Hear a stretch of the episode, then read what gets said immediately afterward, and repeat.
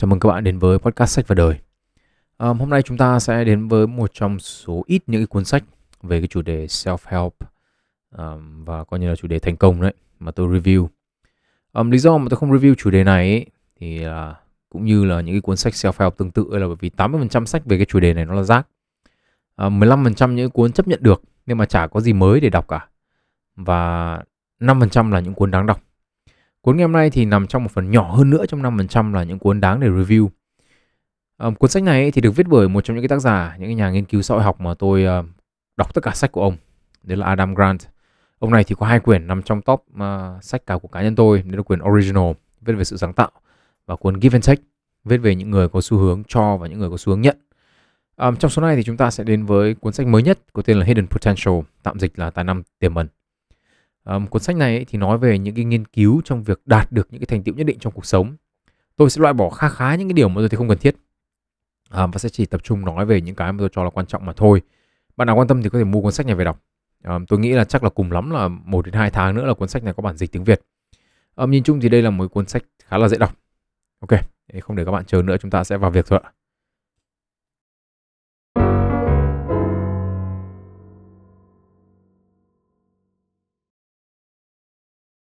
Um, cuốn sách thì được chia làm 3 phần. Uh, một là kỹ năng nhân cách, hai là cấu trúc của động lực và cuối cùng thì là hệ thống cơ hội. Um, tôi thì sẽ bỏ qua phần cuối cùng bởi vì nó phân tích nhiều đến cái khía cạnh xã hội hơn là về cá nhân. Thế thì đầu tiên là chúng ta sẽ nói về cái gọi là kỹ năng nhân cách. Ở đây thì tác giả có một cái đoạn phân biệt giữa nhân cách và tính cách. Um, tôi cho rằng đây là một cái điểm khởi đầu tốt cho câu chuyện của chúng ta ngày hôm nay. Tác giả viết như này và tôi xin trích nguyên văn. Nhân cách ấy thì thường bị nhầm lẫn với tính cách, nhưng hai khái niệm này không giống nhau. Tính cách thì là xu hướng có sẵn, là bản năng giúp chúng ta suy nghĩ, cảm nhận và hành xử. Còn nhân cách ấy thì là khả năng chúng ta ưu tiên và đặt giá trị của bản thân cao hơn tính cách. À, nhân cách ấy thì được phát triển thông qua việc phát triển các kỹ năng mềm. Ở đây thì cuốn sách có một cái mẫu thông tin tôi cho là khá thú vị. À, tức là sở dĩ có sự phân biệt giữa kỹ năng cứng và kỹ năng mềm là vì vào những cái năm 1960 ấy, thì các nhà tâm lý học Mỹ được giao nhiệm vụ là phát triển việc huấn luyện quân đội Mỹ um, để cho những người tham gia quân đội Mỹ có thêm những cái kỹ năng khác ngoài việc sử dụng xe tăng và súng đạn. Thế thì những cái kỹ năng liên quan đến xe tăng và súng đạn ấy thì được gọi là kỹ năng cứng bởi vì nó làm việc với cái vật liệu cứng thì xe tăng và vũ khí thì được làm từ sắt và thép đúng không ạ? Kỹ năng mềm ấy thì là những kỹ năng không liên quan đến những cái vật liệu này, trong đó bao gồm cả những kỹ năng về xã hội, cảm xúc và những hành vi cần thiết để thành công trong những vai trò khác nhau. Um, thế thì cuốn sách ấy thì đề cập đến ba kỹ năng. Đấy là khả năng chấp nhận những chướng ngại trong quá trình học kiến thức mới, kỹ năng hấp thụ và thích nghi và cuối cùng là khả năng tìm điểm cân bằng giữa khiếm khuyết và hoàn hảo. Trong ba kỹ năng này tôi bỏ qua cái kỹ năng hấp thụ và thích nghi uh, vì uh, cơ bản thì tác giả chỉ nói rằng là các bạn cần phải chịu khó học hỏi và tiếp thu. À, tôi cho rằng là việc các bạn sẵn sàng dành thời gian để nghe sách và đời thì các bạn đã là những người ham học hỏi và muốn tiếp thu thông tin mới sẵn rồi. À, vậy thì đầu tiên là chúng ta sẽ nói về khả năng chấp nhận những cái chướng ngại trong quá trình học. Tác giả thì có chỉ ra rằng ấy, là học thuyết về những cái phong cách học tập khác nhau, kiểu như là những người học bằng hình ảnh, có người học bằng cách vận động, có người học bằng âm thanh các kiểu kiểu, vân vân, thì không có nhiều bằng chứng ủng hộ cho chúng. Thậm chí là những nghiên cứu trong một khoảng thời gian dài ấy, thì còn chỉ ra rằng là kể cả là khi giáo viên điều chỉnh các cái phương pháp giảng dạy và bài kiểm tra để cho phù hợp với phong cách học của từng người ấy, thì kết quả nó cũng chẳng khác hơn dạy bình thường là mấy tầm một tổng hợp nghiên cứu ấy, thì có chỉ ra rằng là không có đủ bằng chứng để biện minh cho việc phổ cập hóa những phong cách học tập này. Những phong cách học tập này ấy, thì thường sẽ giúp bạn thoải mái hơn trong việc học. Nhưng như thế không có nghĩa là bạn sẽ học nó một cách tốt nhất. Có thể những cái phương pháp mà bạn cảm thấy không thoải mái nhất ấy, thì lại là những cái phương pháp giúp bạn học tốt hơn cả. Bởi vì bạn phải nỗ lực với nó. Đây là cái chướng ngại đầu tiên mà các bạn phải vượt qua. Um, tác giả lấy ví dụ về diễn viên Steve Martin khi ông mới bắt đầu tham gia diễn hài độc thoại. Và những năm 1960 ấy, thì Steve diễn ở đâu là bomb show ở đó. Mà trong một show diễn thì đến mức là có một người đứng dậy và ném cả cốc rượu vàng vào người Steve. Ờ, Steve Martin ấy thì cũng nói rằng là tôi không phải là một người có năng khiếu tự nhiên.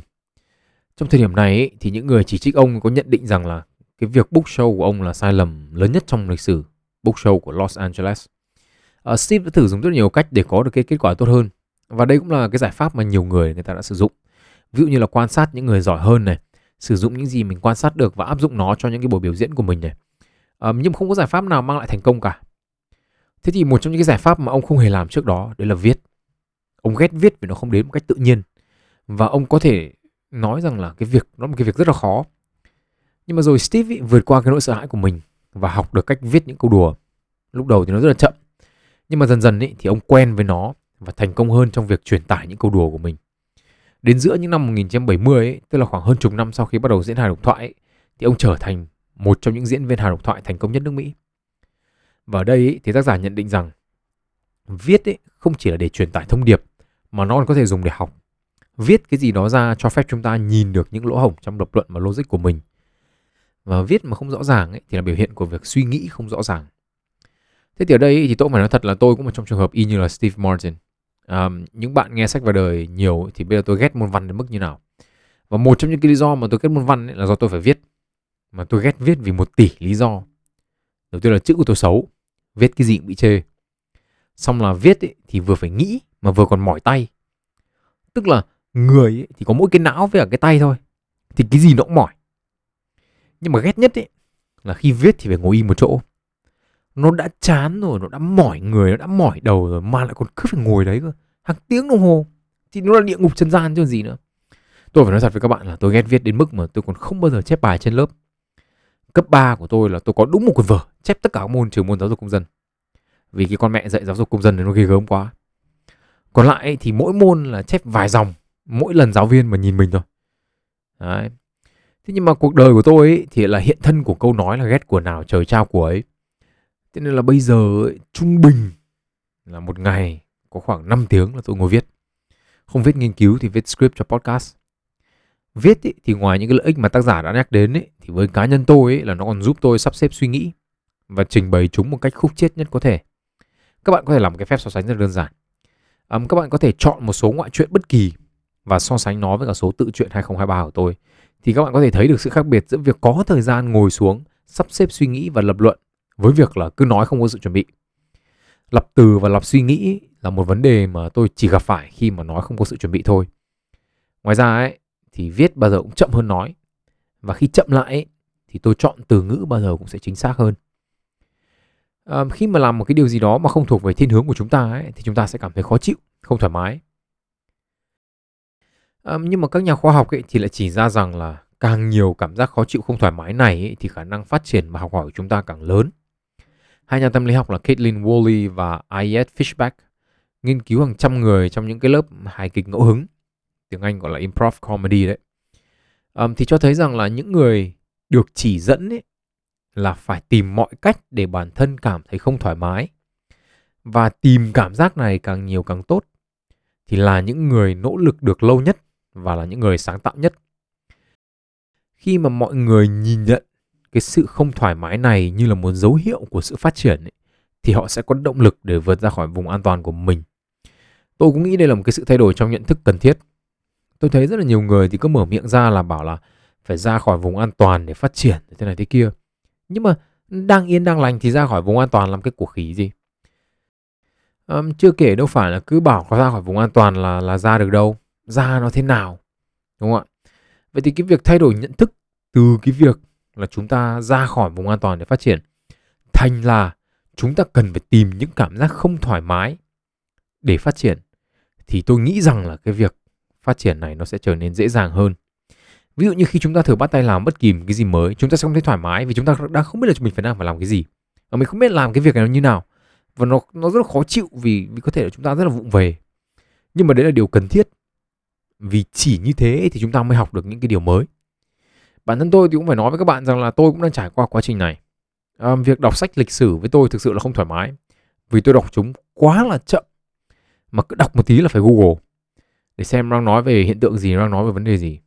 Thậm chí là nghe sách lịch sử thì còn khó hơn nữa bởi vì cứ nghe được mấy câu là coi như tâm hồn tôi lại treo ngược cành cây. Nhưng mà tôi hiểu rằng ấy, là muốn biết về cái lĩnh vực này ấy, thì cần phải đọc nó. Và dù khó đến đâu đi chăng nữa ấy, kể cả là nhiều lúc mà tôi thấy rất là mất thời gian vì đáng nhẽ là một buổi tối đọc sách bình thường thì tôi cũng phải đọc được vài chương. Còn đây là đọc sách lịch sử thì tôi đọc được có vài trang thôi. Nhưng mà cái gì phải làm thì vẫn phải làm đúng không ạ? Đây là mục tiêu mà tôi đã đặt ra cho bản thân mình rồi. Thực sự thì nói là lần đầu tiên thôi nhưng mà trước đây thì tôi cũng đã có thời gian đọc về một cái lĩnh vực mà tôi hoàn toàn không biết. Tức là hồi trước ấy thì tôi rất là tò mò về ung thư và tôi có dành rất là nhiều thời gian đọc sách giáo khoa về ung thư. Và trong sách giáo khoa thì các bạn biết rồi là nó, nó sử dụng rất là nhiều từ ngữ và rất là nhiều những cái kiến thức những cái khái niệm mà mình chưa nghe bao giờ và tôi ấy, thì thuần túy là chỉ có cứ đọc cái khái niệm nào mình không biết mình không hiểu là mình lại mở ra mình tra mình xem. Và nó sẽ với các bạn là đọc một chương nó mất hàng tháng trời. À, nhưng mà cứ mỗi lần mình đọc được mình bảo wow cái này mới cái này hoàn toàn là một cái gì đấy mình chưa sửa đến bao giờ. Thì thực sự là cá nhân tôi thấy nó rất là thú vị và tôi có động lực để tôi làm tiếp. Cũng là cái việc học à, một cái kiến thức mới thì cái việc học ngôn ngữ ấy, ngoài cảm giác khó chịu ra thì nó còn có cảm giác xấu hổ nữa. Tức là khi mà chúng ta nói không đúng chẳng hạn mà chúng ta sợ sai khi mà phải nói chuyện với người bản ngữ. Tác giả thì lập luận rằng là một trong những cái giải pháp cho những cái cảm giác này là phải làm quen với nó. Khi mà các nhà trị liệu xử lý những hội chứng sợ ấy hay còn được biết đến với cái tên là ám ảnh sợ hãi từ tiếng Anh là phobia đấy nhiều sợ nhện sợ sạch sẽ sợ bẩn vân vân vân vân um, thì thường là họ sẽ sử dụng hai liệu pháp tiếp xúc. Một là giải mẫn cảm một cách hệ thống và hai là làm tràn ngập tức là cái giải mẫn cảm một cách hệ thống ấy là bắt đầu cho người bệnh tiếp xúc với những cái nỗi sợ hãi này một ít một thôi và một cách từ từ. Cách này ấy thì giúp cho người bệnh quen dần với cái cảm giác đối mặt với cái sự sợ hãi của mình.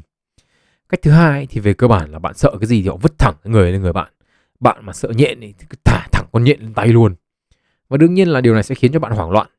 Nhưng mà sau khi trải qua cái việc con nhện nó cứ bò bò bò trên tay mà bạn vẫn sống ấy, thì cái nỗi sợ hãi của bạn nó sẽ biến mất tác giả lập luận rằng ấy, là dù có dùng biện pháp nào đi chăng nữa ấy, thì những cái liệu pháp tiếp xúc này ấy, thì đều có cái điểm chung là chúng làm giảm sự khó chịu bằng cách là làm tăng cái sự khó chịu này lên.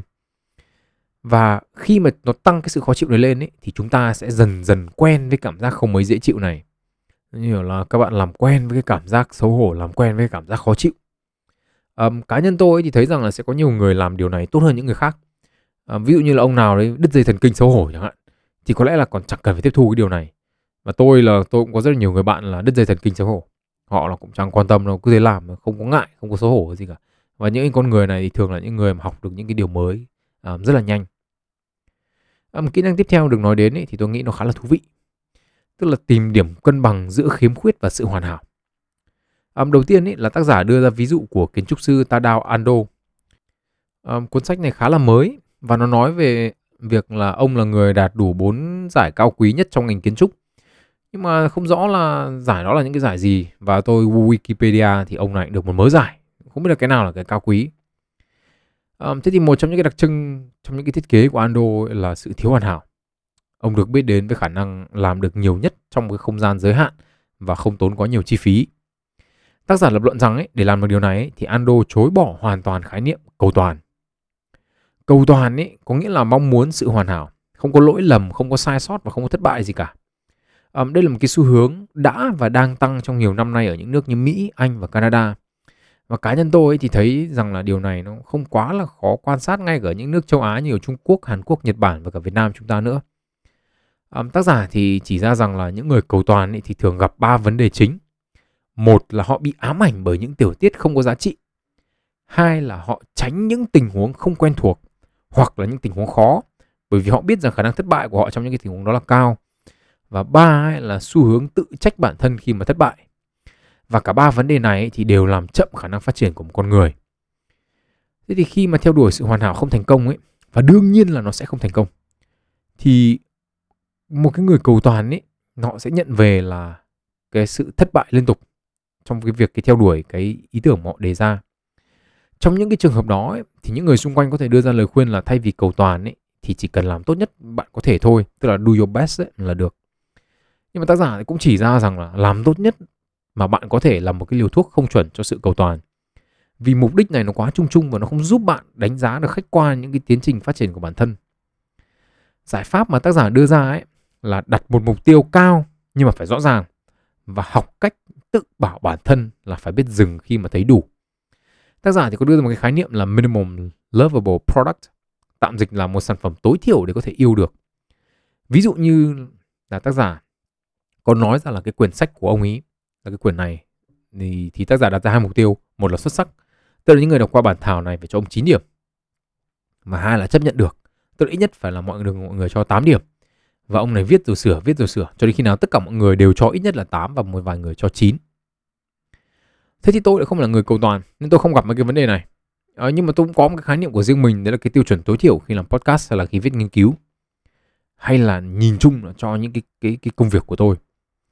Khi mà chọn chủ đề podcast ấy thì tôi có một vài câu hỏi để đảm bảo cái podcast đạt tiêu chuẩn. Ví dụ như là cuốn sách nó có nói về chủ đề gì hay là mảng thông tin gì thú vị không? Có trình bày luận điểm của mình một cách hợp lý và đầy đủ hay không? Trong những cái lập luận này thì có kẽ hở nào về mặt logic hay không?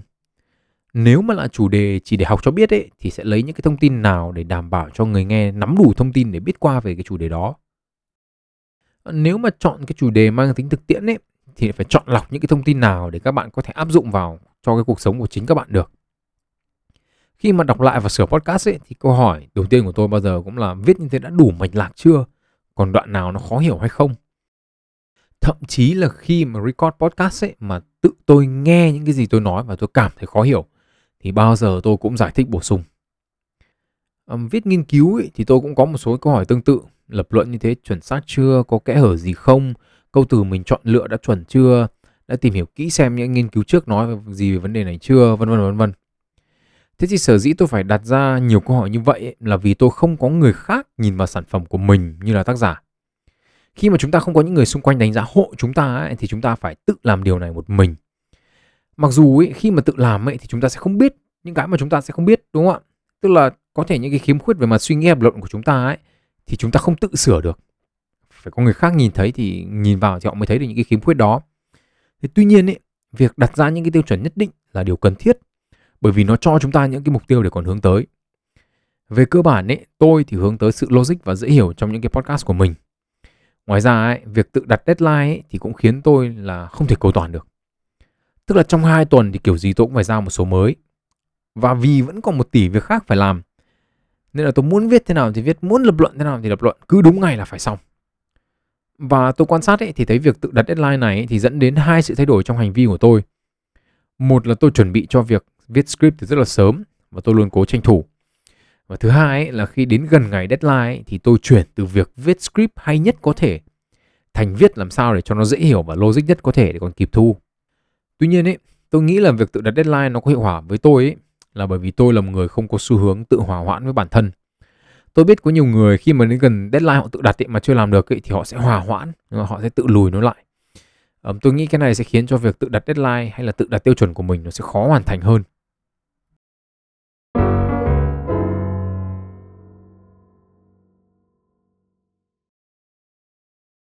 Um, phần kiến thức tiếp theo là phần mà tôi cho rằng khá là đáng giá của cuốn sách này.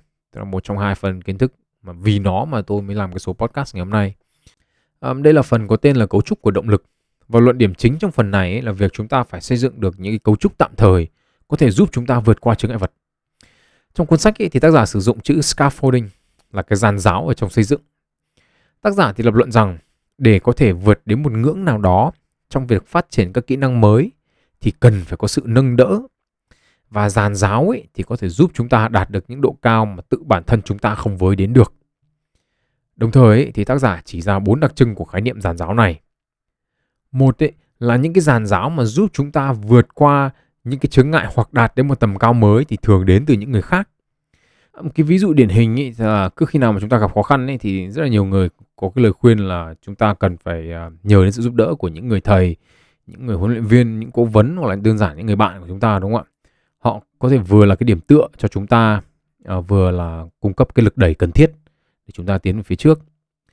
À, yếu tố thứ hai ấy là những cái giàn giáo này thì phải phù hợp với những cái chứng ngại mà chúng ta gặp phải. Ví dụ cho các bạn dễ hiểu là nếu như chứng ngại của chúng ta có thể là gián tiếp hoặc là trực tiếp xử lý được bằng tiền thì việc đi vay để tạm thời có số tiền đó để giải quyết vấn đề ấy, là một giải pháp phù hợp. Nhưng mà nếu mà liên quan đến luật pháp chẳng hạn thì đôi khi tiền lại không phải là giải pháp mà quan hệ mới là giải pháp phù hợp thì sao? Đúng không ạ? Có rất là nhiều tiền nhưng mà lại không quen đúng người để mà đưa tiền thì cũng chẳng giải quyết được vấn đề gì cả. À, ví dụ này thì đưa chúng ta đến đặc tính thứ ba của giàn giáo, đó là giàn giáo cần phải đến đúng thời điểm. Thời điểm cần tiền là phải có tiền, mà thời điểm cần quan hệ là phải có quan hệ. À, và yếu tố cuối cùng của giàn giáo thì là, là là yếu tố tạm thời. Tức là mối quan hệ hay là tiền ấy, thì cũng chỉ để xử lý cái vấn đề tại thời điểm đó mà thôi. Sau khi đã xử lý xong vấn đề rồi, chúng ta không còn phụ thuộc vào những yếu tố này để tiếp tục công việc nữa. À, đương nhiên ấy, thì tôi phải nói là đây tôi chỉ đưa ra ví dụ về tiền và quan hệ để cho các bạn dễ hiểu thôi chứ tôi không khuyến khích các bạn đi đút lót ok chưa còn các bạn có làm hay không đấy việc của các bạn nhé à, một trong những cái ví dụ mà ít người nghĩ đến nhất về giàn giáo là cái việc nghỉ ngơi à, tôi nghĩ mình không cần phải nói uh, quá nhiều về cái tầm quan trọng của cái việc uh, làm việc và luyện tập với các bạn. Nhưng mà nghỉ ngơi thì cũng là một cách để tiến về phía trước. à, tác giả thì đưa ví dụ về Evelyn Glennie, một nhạc sĩ chơi bộ gõ người Scotland. Um, cô được rất là nhiều giải thưởng âm nhạc, nhưng mà điều đặc biệt là cô là người điếc hoàn toàn từ năm 12 tuổi. Um, khi mà theo học ở Viện âm nhạc Hoàng gia Anh ấy, thì cô nhận ra là mặc dù rất cần phải tiến bộ nhưng mà việc luyện tập quá nhiều không hề có hiệu quả. Chính vì thế cô đặt ra lịch nghỉ khá là thường xuyên. Và ngay cả nghệ sĩ Cello Yoyoma, người được tạp chí Time cho là một trong 100 người có ảnh hưởng nhất thế giới năm 2020, cũng đặt ra quy định là chỉ luyện tập tối thiểu là 3 tiếng và tối đa là 6 tiếng một ngày. Nhà soạn nhạc Chopin ấy thì cũng đã từng nói với học trò là không nên luyện tập quá 2 tiếng một ngày trong mùa hè. Chắc là còn phải để thời gian để đi biển. À, các nhà nghiên cứu thì chỉ ra ba lý do tại sao chúng nên nghỉ, chúng ta nên nghỉ ngơi trong quá trình luyện tập. Một là nghỉ ngơi thì giúp chúng ta giữ được cái niềm hứng khởi với việc luyện tập, giảm tốc độ chán và giúp chúng ta kiên trì hơn. Thứ hai là nghỉ ngơi thì có thể giúp chúng ta có những ý tưởng mới. À, trong quá trình nghỉ ngơi thì thường chúng ta không bỏ hẳn vấn đề ra khỏi đầu, chỉ là không chủ động suy nghĩ về nó thôi. Và khi tiếp xúc với những cái nhân tố khác đến từ môi trường ấy, thì chúng ta có thể tạo ra những cái kết nối mới hoặc là nhìn nhận vấn đề cũ theo một cái cách khác. Và thứ ba ấy là việc nghỉ ngơi thì giúp cho người học nhớ lâu hơn. À, nhìn chung ấy, thì những yếu tố này cũng tương tự như những cái lợi ích mà tôi đã nói đến ở một cái chương nói về giấc ngủ. À, và thậm chí là nếu các bạn nhìn rộng ra hơn nữa ở góc độ cả cuộc đời con người ấy, thì các bạn có thể thấy được là cái việc nghỉ ngơi trong cái phát sự phát triển sự nghiệp của mình là hoàn toàn cần thiết ví dụ như là khi mà chúng ta đi làm nhiều năm chẳng hạn mà chúng ta không có kỳ nghỉ dài nào thì chúng ta rất là mong muốn đi chơi. Hoặc thậm chí chỉ cần 3 tháng làm liên tục chỉ nghỉ mỗi thứ bảy, chủ nhật mà không được đi chơi xa là bắt đầu chúng ta đã bắt đầu thèm rồi, đúng không ạ? Bản thân cái việc đi chơi xa như thế nó cũng là những cái nghỉ chúng ta không phải nghĩ về công việc nữa. Và như vậy thì nó sẽ giúp chúng ta đi theo công việc lâu hơn. Còn bạn nào mà ôm laptop đi làm việc trong cả thời gian nghỉ thì tội chịu à, việc nghỉ ngơi ấy, thì có thể nhiều người sẽ nhận định đây là chúng ta đang làm chậm tiến độ. À, và ở đây thì có một cái giàn giáo khác mà có thể bị nhìn như kiểu là tiến độ đang chậm lại nhưng mà trên thực tế là chúng ta đang tiến bộ. À, đấy là một cái khái niệm là chúng ta khá quen thuộc nó lùi một bước để tiến hai bước. À, trong cuốn sách thì tác giả có đưa ra ví dụ của Robert Allen Dickey một vận động viên ném bóng chày của Mỹ. À, khi còn học đại học ấy, thì Robert đã giúp đội tuyển quốc gia Mỹ lấy được huy chương đồng cho bộ môn bóng chày cùng năm đó ấy, thì đội tuyển bóng chày nhà nghề Mỹ Texas Ranger ấy, thì đã chọn ông và đề nghị ký bản hợp đồng với tiền thưởng lên đến ờ, uh, 800.000 đô nhưng mà khi đến ký hợp đồng ấy thì một thành viên ban huấn luyện để ý thấy tay của Robert có cái góc nghiêng bất thường và yêu cầu chụp X quang. À, chụp xong ấy thì phát hiện ra là Robert thiếu mất một cái dây chằng ở cù trỏ tay phải. Đây là một cái phần quan trọng của một, của một cái tay ném bóng. Và việc thiếu đi cái dây chằng này ấy, thì khả năng ném bóng nhanh của Robert giảm đáng kể. Thế thì đội Ranger ngay lập tức là giảm cái tiền thưởng ký hợp đồng xuống dưới 80.000 và cho Robert xuống chơi ở hạng thấp nhất Um, Robert thì chơi ở đó khoảng 7 năm liền trước khi có cơ hội chơi ở giải hạng nhất. Nhưng mà khi vào chơi giải hạng nhất thì ông nhận ra là đây là quá sức với ông rồi. Chơi đến giữa mùa thứ ba ấy, thì người quản lý đội tuyển gọi ông vào và nói rằng là ông đang không đi đến đâu cả. Và bản thân Robert thì cũng thấy được điều này. Họ lại cho ông xuống giải thấp hơn. Um, ông đâm đầu vào luyện tập như điên để được có thêm một cơ hội nữa ở giải hạng nhất. Và với cơ hội lần này thì ông lập kỷ lục, nhưng mà là kỷ lục tệ bởi vì chưa có một tay ném nào ném tệ hơn ông trong một trận đấu cả. Kém nhất là nó cũng chỉ bằng ông như thế thôi. Và ông lại bị cho xuống giải hạng thấp hơn tiếp ở tuổi 31. À, và đến năm 35 tuổi thì ông mới có thể quay trở lại giải hạng nhất. Nhưng mà lần này là quay lại với một cái tư thế khác. Khi mà xuống hạng thấp hơn ấy, thì những cái huấn luyện viên ném bóng của Robert đưa cho ông một cái ý tưởng. Trong quá trình thi đấu ấy, thì thỉnh thoảng Robert có ném được một cái bóng có đường đi khá là lạ. Nhưng mà ông không biết gọi tên nó là gì cả. Um, thế thì những huấn luyện viên của ông ấy thì quan sát được và nói với ông rằng ấy, cái cách mà ông cầm bóng khi ông ném ấy thì họ đoán được đây là một cái kỹ thuật của tên là knuckleball. Tôi không biết dịch sang tiếng Việt là cái gì. Knuckleball ấy theo Wikipedia ấy thì được định nghĩa là cách ném bóng làm giảm tối thiểu cái sự xoáy của quả bóng khi mà bay và làm cho nó trở nên rất là khó đoán. Um, knuckleball thì bay rất là chậm nhưng mà để ném được nó rất là khó. Số lượng những người ném được knuckleball trong lịch sử bóng chày nhà nghề Mỹ thì cũng không nhiều. Một phần nữa là do thay vì tìm những người ném được bóng như thế và rèn luyện chết thôi ấy, mới có thể làm nổi ấy, thì thường là các cái câu lạc bộ bóng chày nhà nghề Mỹ thì tìm những người ném bóng nhanh và mạnh. Sau 4 năm ấy thì gần như là Robert phải học lại từ đầu cách ném bóng bởi vì Nakobo không ném như những kiểu bóng bóng ném phổ biến khác. À, và sau nhiều thất bại ấy, thì ông đã có thể quay trở lại giải hạng nhất với khả năng ném Nakobo một cách thành thạo. Không chỉ như thế thì đến năm 37 tuổi thì ông phát triển knuckleball mình lên một tầm cao mới. Và ở đây thì cái tốc độ bóng nó đi rất là chậm. Nhưng mà những người đánh bóng thì còn không biết được bóng sẽ đi theo hướng nào và ở đâu cả.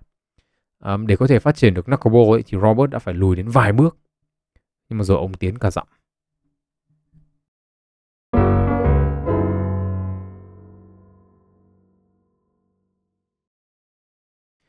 À, cuốn sách thì còn nói rất là đến rất là nhiều những cái yếu tố khác nữa nhưng mà tôi thì chỉ trích đến đây mà thôi. À, giống như tôi đã nói từ đầu thì thế nào cuốn sách nào cũng có bản tiếng Việt và các bạn có thể mua nó để đọc. Tuy nhiên ấy, ở đây thì tôi muốn tổng hợp lại hai yếu tố mà tôi cho rằng là giá trị nhất từ cuốn sách này để khiến tôi muốn review nó. Một là việc nhìn nhận sự khó chịu và không thoải mái như một cái thước đo để phát triển và hai ấy, là việc xây dựng một cái giàn giáo tạm thời để có thể đưa mình lên một tầng cao mới. Giống như tôi đã nói thì cái việc nhìn nhận sự khó chịu và không thoải mái như một cái thước đo để phát triển ấy, thì có tính thực tế cao hơn rất là nhiều so với cái việc làm nhảm là phải bước ra khỏi vùng an toàn. Các bạn cảm thấy khó khăn và không thoải mái khi phải nói chuyện với người lạ thì đã đến lúc chúng ta cần phải luyện tập cái kỹ năng này rồi đó. Nếu mà các bạn cảm thấy nói chuyện với người lạ dễ dàng nhưng mà bảo mà ngồi xuống cầm bút để viết suy nghĩ của mình mà các bạn cảm thấy khó chịu và không muốn làm ấy thì chào mừng các bạn đến với podcast sách và đời. Các bạn lấy lấy bút ra và chúng ta sẽ bắt đầu viết thôi. Um, đương nhiên là khi mà làm những cái điều này ấy, thì sẽ rất là tốn năng lượng. Và có lẽ là khi mới bắt đầu ấy, thì chúng ta sẽ không thể làm quá nhiều ngay được. Một ngày có khi chỉ làm một hai tiếng xong là phải nghỉ một hai ngày mới làm tiếp được đúng không ạ? Không sao hết. Làm nhiều sẽ quen. Tôi nói thật với các bạn ấy là tôi thích đọc sách. Tôi thích truyền tải thông điệp từ sách đến các bạn. Nhưng mà đến giờ phút này sau hơn 3 năm làm sách vào đời thì tôi vẫn không thích viết lắm. Ngồi lâu nó rất là mỏi mông và rất là mỏi mắt. Chính vì thế nên tôi không ép mình phải ngồi một ngày là phải viết xong một cái script và mỗi ngày viết một ít sửa một ít cho đến khi nào nó hoàn thiện. Tôi cũng đang có một cái dự án lớn hơn một chút. Vài tháng nữa thì tôi mới thể gửi sản phẩm hoàn thiện đến các bạn được. Nhưng mà tôi cũng không khoái chuẩn bị cho nó lắm bởi vì nó tốn quá nhiều công sức.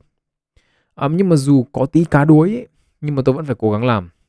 Nếu mà các bạn đã thực sự đặt mục tiêu phát triển bản thân ấy thì có lẽ việc đầu tiên các bạn nên làm ấy là nghĩ xem cái gì sẽ khiến mình không thoải mái và bắt đầu làm nó. Xem các bạn học được cái gì và cuộc đời dẫn các bạn đi đâu với những quyết định đó.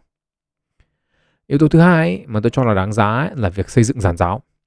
Bốn yếu tố chính của giàn giáo ấy, thì bao gồm là giàn giáo này phải đến từ những người khác, hai là nó phải phù hợp với chướng ngại chúng ta đang gặp phải, ba là nó phải được xuất hiện đúng thời điểm và bốn là nó chỉ là tạm thời mà thôi. Trong rất là nhiều tình huống ấy, khi mà chúng ta cảm thấy bị mắc kẹt trong một cái vòng lặp và không tự thấy mình có sự tiến bộ hoặc là thậm chí như tôi là chưa bao giờ nghĩ đến trước khi đọc cái cuốn sách ngày hôm nay cả về cái việc là xây dựng một cái giải pháp mang tính chất tạm thời để có thể giúp chúng ta vượt qua cái vấn đề trước mắt. Nó một cách đơn giản và dễ hiểu ấy, thì khi mà chúng ta cảm thấy mình bị kẹt trong cái cuộc sống này ấy, thì chúng ta cần phải đến sự giúp đỡ của người khác để có thể cho chúng ta những cái ý tưởng, những cái định hướng mà chúng ta là những người trong cuộc không tự nghĩ ra được. Sau đó chúng ta cần phải có những giải pháp tạm thời mà giúp chúng ta xây dựng những cái tiền đề cho cái tương lai xa hơn cho cái mục tiêu mà chúng ta nhắm đến. Nói nôm na như các cụ là phải biết lấy ngắn nuôi dài đấy và sau khi giải quyết được cái vấn đề rồi và đã lên được đến một tầm cao mới rồi hoặc là đã thoát ra khỏi cái vòng lặp của chúng ta rồi ấy, thì chúng ta có thể bỏ cái giải pháp tạm thời kia đi. Từ, từ, từ trước đến giờ ấy, thì có lẽ có đúng một lần duy nhất mà tôi làm được cái điều này. Đấy là ở cái thời điểm kết thúc đề tài thạc sĩ và bắt đầu học tiến sĩ. Cái việc mà theo đuổi đề tài tiến sĩ thì nó cho phép tôi có thời gian và chi phí để sống để theo đuổi công việc sản xuất nội dung chưa? Tức là đấy là một cái giải pháp tạm thời, nó là một cái giàn giáo của tôi thôi. Thế nhưng rồi tôi cũng đang bắt đầu cảm thấy mình bị kẹt ở một cái vòng lặp là đề tài tiến sĩ của tôi thì càng ngày càng chậm và việc làm podcast mặc dù là có những cái thành tựu nhất định nhưng nó vẫn chưa đủ để tôi có thể đưa nó lên một cái tầm cao mới hoặc là tôi không biết cách biến nó trở thành công việc toàn thời gian của mình. Và ở đây thì tôi nghĩ là chúng ta có vấn đề lớn nhất với tất cả những cuốn sách self-help về chủ đề thành công. Đấy là việc dịch kiến thức từ sách vở ra thực tế là một quá trình không hề đơn giản. Ở câu chuyện lùi một bước và tiến hai bước của Robert Allen thì hay đấy. Nhưng mà làm sao để biết là lùi thế nào? Tức là, ok tôi biết câu chuyện như thế, nhưng mà lùi trong cái thực tế cuộc sống của tôi thì nó làm sao? Và làm thế nào để có được đúng cái sự giúp đỡ của người khác mà là cái mà trở thành cái giàn giáo để giúp tôi tiến về phía trước và leo cao hơn chứ không phải là biến thành một cái cầu trượt để tôi thụt lùi sâu hơn.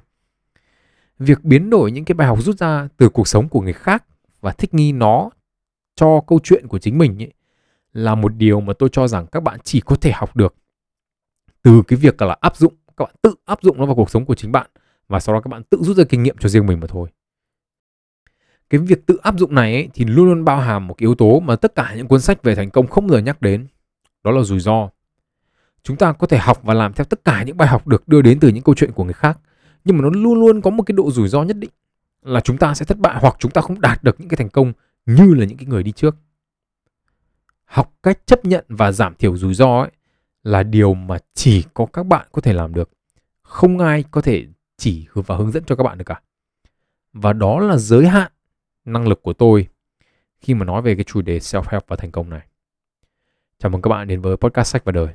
Hẹn gặp lại các bạn trong số lần sau và chúc các bạn một ngày tốt lành.